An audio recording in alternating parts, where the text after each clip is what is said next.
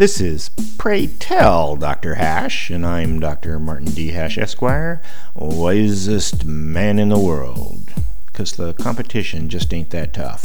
And these are things I wish someone had told me. Today's topic, liberals. Liberals are Democrats who still put liberty first. Back when socialists had no foothold in America, certainly not in the Democratic Party of J F K or Lyndon Johnson, it could be assumed that Democrats were liberals.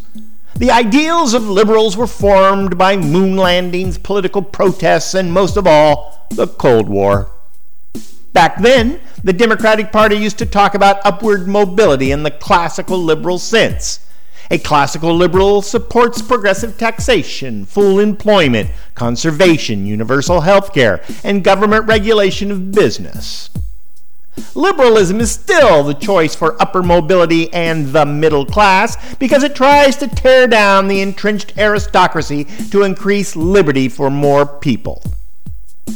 Being liberal was why one was a Democrat.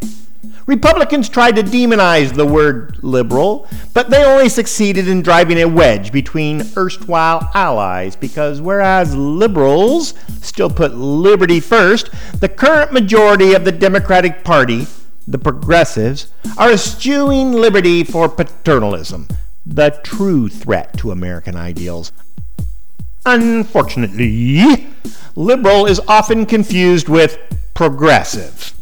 The debate in this country would become much clearer if the progressives would simply adopt the socialism label rather than having to give an explanation of why they aren't socialists. Liberals are an ever-narrowing slice of the Democratic Party, and since we are a two-party system with no foreseeable way to change it, they have no place to go.